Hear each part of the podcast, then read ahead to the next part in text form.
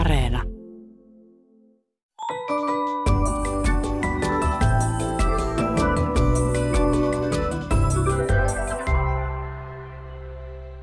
Hei, tämä on Aristoteleen kantapää, ohjelma kielen ja todellisuuden villiltä rajaseudulta ja minä olen Pasi Heikura. Tänään selvitämme, mitä uutta on Uuden testamentin uudessa käännöksessä, mistä tulee ilmaus linnunmaito ja miten voi nähdä ilman kasvoja. Modernin valtion toimintaan kuuluva virkakoneisto koetaan usein epäinhimilliseksi, mikä onkin sen upea idea. Kun kaikki kansalaiset ovat virkakoneiston edessä samalla viivalla, mahdollisuudet jakautuvat reilummin kuin jos joka luukulla pitäisi antaa lahjuksia pärstäkertoimen mukaan. Tällainen tasapuolinen reiluuskoneisto on kuitenkin jyrkässä ristiriidassa nykyajan yksilöivän ilmapiirin kanssa. Tämän huomasi kuulijamme nimimerkki Keltalaita sukeltaja syyskuun lopulla Koillis-Helsingin lähitietonimisen ilmaisjakelulehden jutusta. Lehti kertoi kansalaisesta, joka oli huolestunut erään helsinkiläisen lammen rehevöitymisestä. Hän oli kirjoittanut aiheesta kaupungin rakentamistoimeen, mutta viraston vastauksen mukaan asia ei anna aihetta toimenpiteisiin. Jutun otsikkokin kertoi: Kasvoton virasto ei näe Tapanilan lammessa hoidettavaa. Nimimerkki Keltalaita sukeltaja täsmentää. Miten kasvoton virasto voisikaan nähdä, jos sillä ei ole kasvoja? Niinpä niin. Kun oikeus on sokea ja virastot ovat kasvottomia, niin ei ihme, jos kansalaiset ovat välillä kädettömiä ja meininki on päätöntä.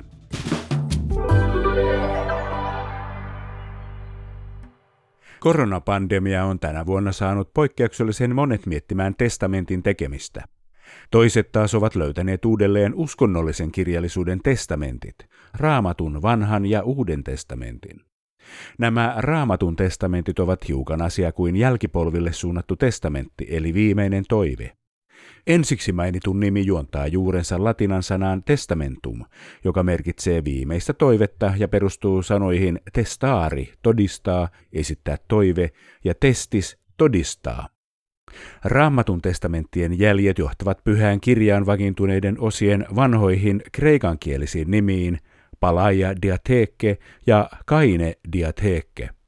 Sanalla diatheke on kuitenkin kaksi merkitystä, toisaalta liitto ja toisaalta testamentti.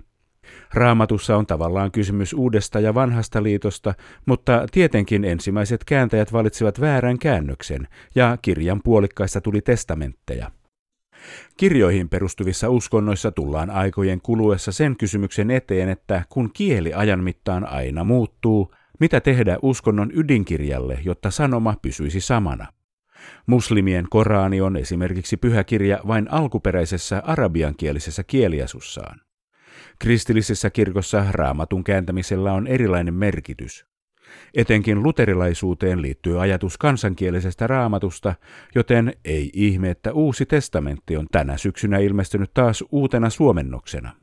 Kielentutkija sekä eksegetiikan dosentti Niko Huttunen ja kotimaisen kirjallisuuden tutkija Tuomas Juntunen, te olette kääntäneet Uuden testamentin suomeksi uudelleen. Monella kuulijalla on varmaan mielessä kysymys, että miksi se taas piti kääntää. Edellinen versiohan tehtiin vuonna 1992. Eihän se nyt ole vielä voinut vanhentua, vai onko? No, Suomen Bibliaseuran kuuluu semmoiseen kuin United Bible Society, jossa yleisesti katsotaan, että Raamatun käännöksen käyttöikä on noin 30 vuotta siinä ajassa kieli muuttuu.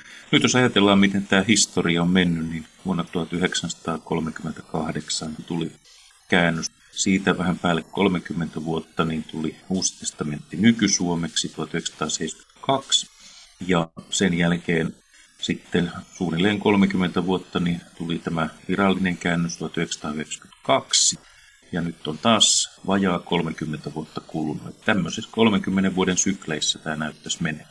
Vuoden 1992 käännöshän ei ilmestyessäänkään ollut mitenkään erityisen nykykielinen, että siinä oli ehkä pyritty säilyttämään tällaista vanhaa kieltä ja raamatullista tyyliä, ja sen takia se ei nyt ehkä sitten ollut tähän meidän tarkoituksiin oikein paras mahdollinen käännös. Haluttiin vähän toisenlaista. Kun teitte tätä käännöstä, niin tutustuitteko ahkerasti aiempiin versioihin ja siihen, millaisia kielellisiä valintoja Agricola, Litselius, Ingman ynnä muut ovat aikoinaan tehneet? No minä varsinkaan suomen kielen muotoilijana en tutustunut niihin ollenkaan. Mä alun perin ajattelinkin, mutta vähän palkattiin, että nyt mä tietysti tutustun kaikkiin vanhoihin käännöksiin ja perehdyn oikein huolella asioihin, mutta sitten mä aika nopeasti tajusin, että ei niin pidäkään tehdä, vaan että mun tehtävä on olla tässä nyt sellainen mahdollisimman tyhjä paulu tässä suhteessa ja tehdä asiat ihan tavallaan alusta uudestaan. Sillä tavalla saadaan tuoreen käännös, että mä en perehdy liikaa vanhoihin. Ja minä puolestaan sain ohjeen, että tehdään tuore uusi käännös, ei siis päivitetä mitään vanhoja ja näin. Kun tein sitä raakakäännöstä Kreikasta Suomeen Tuomaksen käyttöön, niin pyrin mahdollisimman paljon menemään sieltä Kreikan kautta ja tulla sieltä Suomeen. Millaista se Uuden testamentin kieli on? Siellähän on useita tekstejä, 27 kirjaa. Ovatko ne kuin yhdestä kynästä lähtöisin vai onko siellä monenlaisia tyylejä, Niko Huttunen? Erittäin monenlaisia tyylejä. Suuri jakaja on se, että onko teksti kertovaa tekstiä vai kirjetekstiä. Siinä on jo selkeä ero ja kyllä kirjeidenkin välillä huomaa aivan selkeitä eroja. Noin keskimäärin voisi sanoa, että kirjeissä on yleensä monimutkaisempia virkerakenteita ja käsitteellisempää kieltä. Ja kertova teksti on lyhyempää rakenteeltaan ja sen sanasto on konkreettisempaa. Onko joku kirje erityisen vaikeaselkoinen? Yksi, mikä varmaan on vaikea, on Efesolaiskirje, joka on semmoista hymnimäistä kieltä, joka ei ole kauhean eksaktisti määriteltävissä aina, että mitä sillä milloinkin tarkoitetaan, vaan on tärkeää luoda se tietynlainen tunnelma. Niko on ihan oikeassa, että kyllä siinä sai eniten raapia päätä. Mitä kummaa tässä nyt sanotaan, ja jos mä nyt onnistuisin tämän itse tästä ymmärtämään, niin miten mä sitten muotoilisin sen niin lukijatkin. Sen saattaisivat ymmärtää ilman mitään lisäselityksiä ja apuvälineitä. Oliko siellä muuten paljon tämmöistä? Siis 2000 vuotta alkaa olla semmoinen aika, että monet asiat muuttuvat, Niko Huttunen ja Tuomas Juntunen. No onhan siellä tietysti, jos kulttuuriympäristö on toisenlainen, niin pelkästään se. Kreikkalainen ehkä ymmärtää, jos sanotaan, että joku oleskeli katolla. Mutta meille suomalaisille tuntuu omituiselta, että mitä se siellä keikkuili. Oliko se paikkaamassa kattoa vai mitä se siellä teki. Mutta se liittyy tietysti siihen, että näissä rakennuksissa oli vakituisesti ja normaalisti oleskelutila. Katolla oleskelusta tuli nyt kattotasanteella oleskelua. Me ensin kokeiltiin kattoterassia ja sitten me saatiin siitä vähän sellaista palautetta, että se ei ehkä ihan avaudu, että minkä tyyppisestä tilasta siinä on kysymys, niin sitten me päädyttiin kattotasanteeseen. Mutta kuitenkin ajatuksena oli välittää se ajatus, tämmöinen tasakatto, jossa tosiaan voidaan ihan luontevasti oleskella.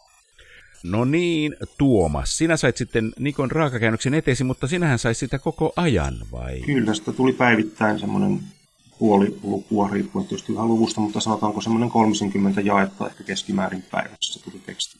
Saiko niistä mitään tolkkua? No eihän niistä oikein saanut. Nikon tehtävänä oli kääntää mahdollisimman sananmukaisesti sitä alkukieltä. Ja yllätys oli mulle se, että kuinka kummallisen kuulosta siitä tulee, kun tällaista 2000 vuotta vanhaa kreikkaa käännetään mahdollisimman sanalta nykysuomeksi, niin kielten rakenteet on niin erilaiset, että se oli todella vaikeaa lukea sitä Nikon tuottamaa tekstiä. Se on sillä lailla, että jos jotkut haikailee sanasanaista käännöstä, niin on kun näkee, niin sen jälkeen se loppuu. Tuliko tästä käännöksestä paljon erilainen kuin tämä vuoden 1992 käännös?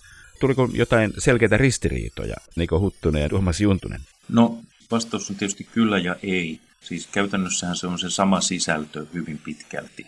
Mutta jos lähdetään nyt ihan niin kuin pohjalta, että mitä tekstiä ylipäänsä käännetään, niin se teksti elää sillä lailla historian saatossa, että kun meillä ei ole mitään alkuperäistä mastercopia olemassa siitä, mitä nämä Uuden testamentin tekstit on alun perin ollut, vaan meillä on monennenko polven käsikirjoitettuja kopioita, ja niitä on kyllä aika paljon.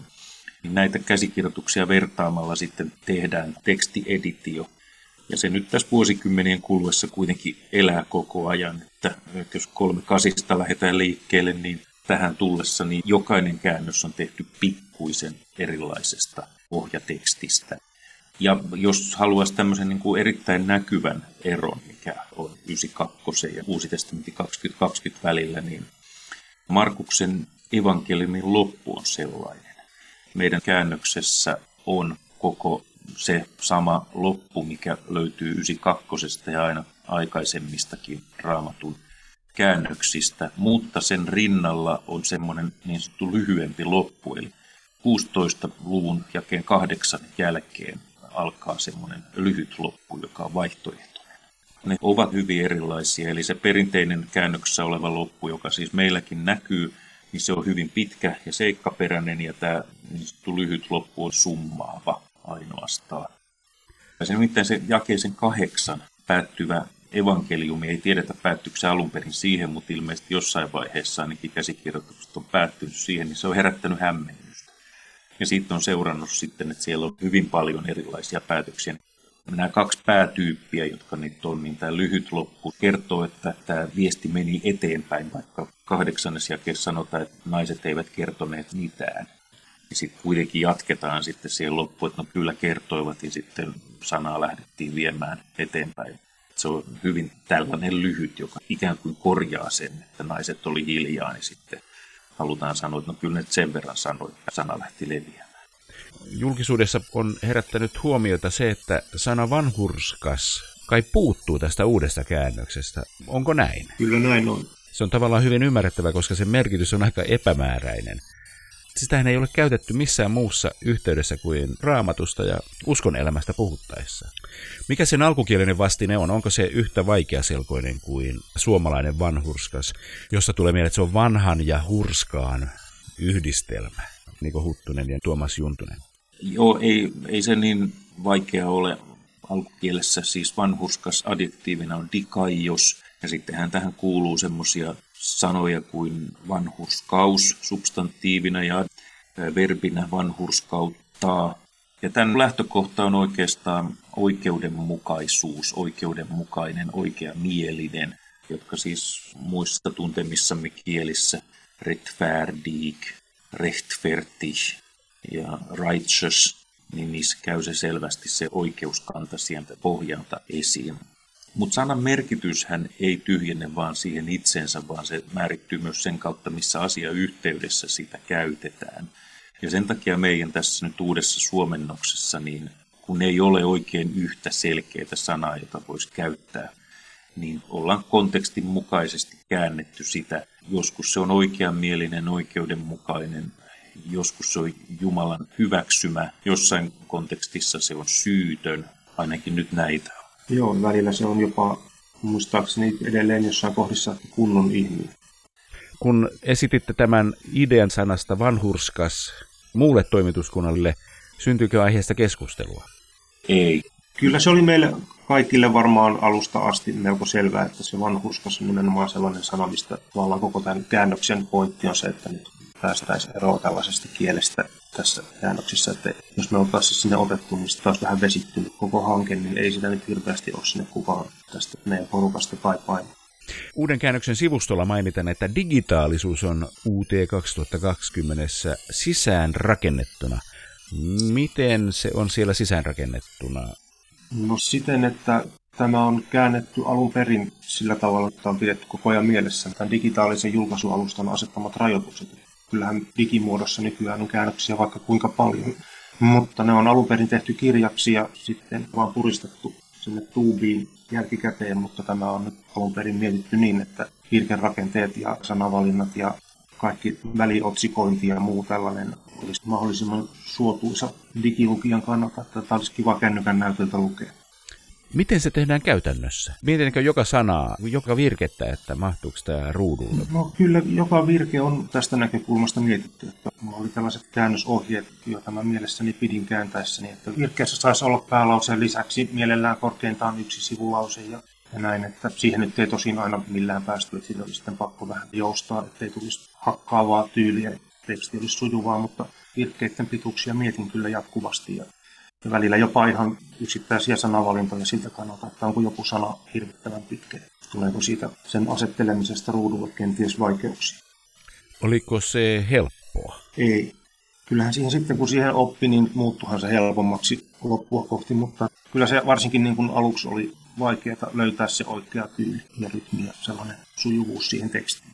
Digitaalisuuteen liittyy usein, etenkin lehtiä lukiessa huomaa, että siellä välissä on videoita ja hyperlinkkejä. Onko tässä digi-uudessa testamentissa hyperlinkkejä ja videoita välissä, Niko Huttunen ja Tuomas Juntunen? On kyllä, nyt videoita ei, mutta ensinnäkin siellä on semmoisia, mitä nyt kirjassa sanottaisiin alaviitteiksi, jotka ovat siis sen käännösalustan sisäisiä, eli jokainen, joka lukee käännöstä, pystyy siitä klikkaamaan ja näkemään jonkun selityksen. Esimerkiksi tätä vanhurskausasiaa on haluttu tuoda esiin ja niin kuin osoittaa lukijalle, että tässä kulkee nyt sama käsite tai sama sana koko matkan, vaikka se suomennoksessa selvyyden vuoksi jonkin verran vaihtuu, mutta se antaa informaatiota, että saman käsitteen kehittelystä on kysymys. Sitten tulee vielä erikseen semmoisia selityksiä, joissa on laajempia taustatietoja ja siihen pystyy sitten hankkimaan oikeuden, että saa käyttää sitä. Mutta meidän käännöksen periaate oli se, että sen pitäisi olla mahdollisimman pitkälle ymmärrettävä jo sellaisenaan, ei vain linkkien ja selitysten avulla. Näin ihan siitäkin syystä, että se ilmestyy myös äänitteenä, niin äänitteen kuuntelijanlaiset, niin kuitenkaan näitä hyperlinkkejä olisi käytettävissä. Digiversio ja luettu versio ilmestyy. En ole kuullut teidän mainitsevan sitä päivää, jolloin siitä julkaistaan paperille painettu versio. Eikö siitä ilmesty sellaista ollenkaan? Näillä näkymin ei. Ei ehkä koskaan pidä sanoa, että ei koskaan, mutta sellaisesta ei ole toistaiseksi mitään päätöstä. Nyt siis tulee olemaan sellainen tilanne, että kirkolla on olemassa kaksi virallista käännöstä, 92 ja 2020. Ei, semmoista tilannetta ei tule. Siis tämä ei käy mitään kirkon virallista proseduuria läpi, vaan tämä on epävirallinen käännös samanlainen kuin Uusi testamentti nykysuomeksi 1972, eli lisälukemista. Tämä tarkoittaa siis sitä, että esimerkiksi Jumalan palveluksen ohjekirjat, eli kirkkokäsikirjat, niissä on edelleen se sama vanha 92 teksti. Ja kirkollahan on useita virallisia käännöksiä käytössä. Kaikki ne, jotka on kerran virallisiksi julistettu, niin niitä ei ole missään vaiheessa poistettu käytöstään. Ne ovat vain jääneet sivuun. Onko mukana enää paljonkaan Agricolan se Uusi testamentin versiosta? Tästähän voi hienosti verrata, miten suomen kieli on kehittynyt. Tuomas Juntunen ja Niko Huttunen. No minä tässä joku aika sitten justiinsa ihan mielenkiinnosta lueskelin Agricolan käännöstä oikeastaan ensimmäistä kertaa elämässäni. Ja kyllä mulle tuli vahvasti sellainen olo, että samaa tekstiä tässä on käännetty kuin Agricola silloin, melkein 500 vuotta sitten. Vaikka moni sana on varmasti nyt vähän toisessa muodossa, mutta kuitenkin sisältö, tarinat ja kuvat ja näin nyt ihan samaahan se on. Tarkoittaako tämä sitä, että nämä Uuden testamentin perusjutut on sanottu siellä niin selkeällä kielellä, niin selkeällä ajatuksilla, että ne eivät muutu? Ehkä näin voisi ajatella jo. Kyllähän Raamattu on aika väkevä ja omalla tavallaan vastaan sanomaton kirja. Että kyllä se sieltä puskee läpi se ydin, vaikka kääntäjät vaihtuu. Ja sitten voi ajatella myös niin, että Agricola on myös laittanut kielen liikkeeseen tiettyyn suuntaan, jolloin sitten väkisinkin se historiallinen kerrostuma on siinä, vaikka se kieli muuttuu, niin se kaikuu siellä taustalla. Eikä siitä ole tarvettakaan päästä itseisarvoisesti eroon. Meidän tavoitteena oli tehdä ymmärrettävä käännös, ja jos Agricola on jo onnistunut jossain, niin mitäpäs sitä muuttamaan.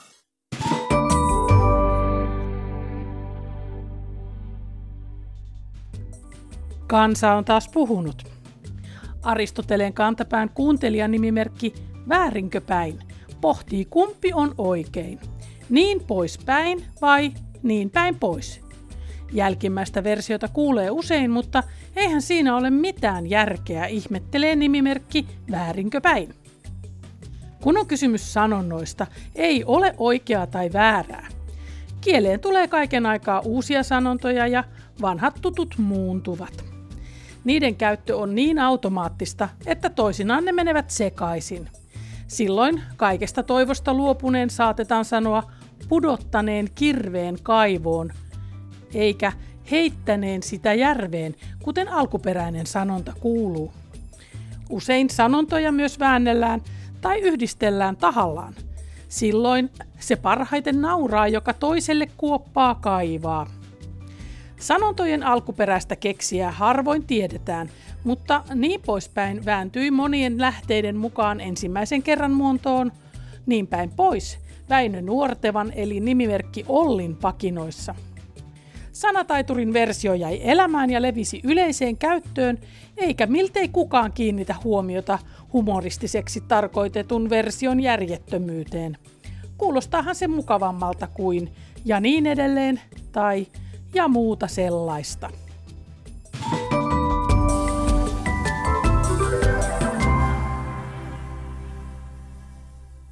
Yksi elämänkatsomustietokasvatuksen huono puoli on se, että yhä useammat menettävät kosketuksensa satoihin Raamatusta lainattuihin ilmauksiin.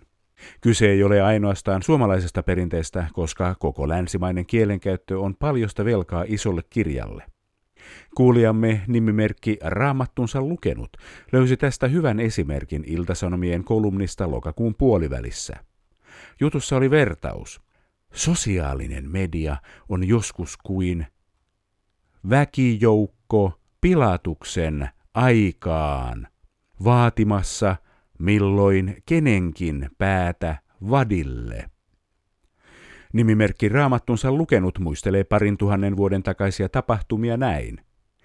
Eikös Pilatuksen edessä väkijoukko vaatinut Jeesusta ristille, kun taas Johannes Kastajan pään vaatiminen vadille oli kuningas Herodes Antippan vaimon Herodiaan ja tämän tyttären Salomen idea kuningas Herodeen syntymäpäivillä. Näin sitä löytyy Raamatusta sananlaskuja muualtakin kuin sananlaskujen kirjasta.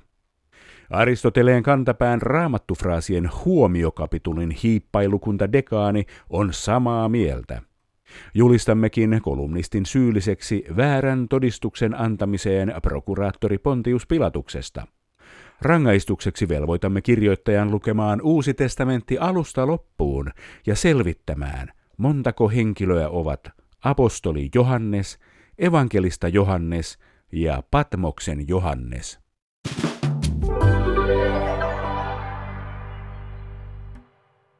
Monessa tutussa ilmauksessa on sisällä hyvinkin luonnottomia asioita. Kuulijamme kirurgi Tjentsik Uu kysyy meiltä seuraavaa.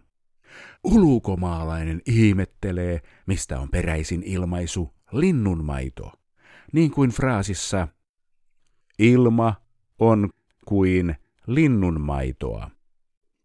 Hyvä kysymys.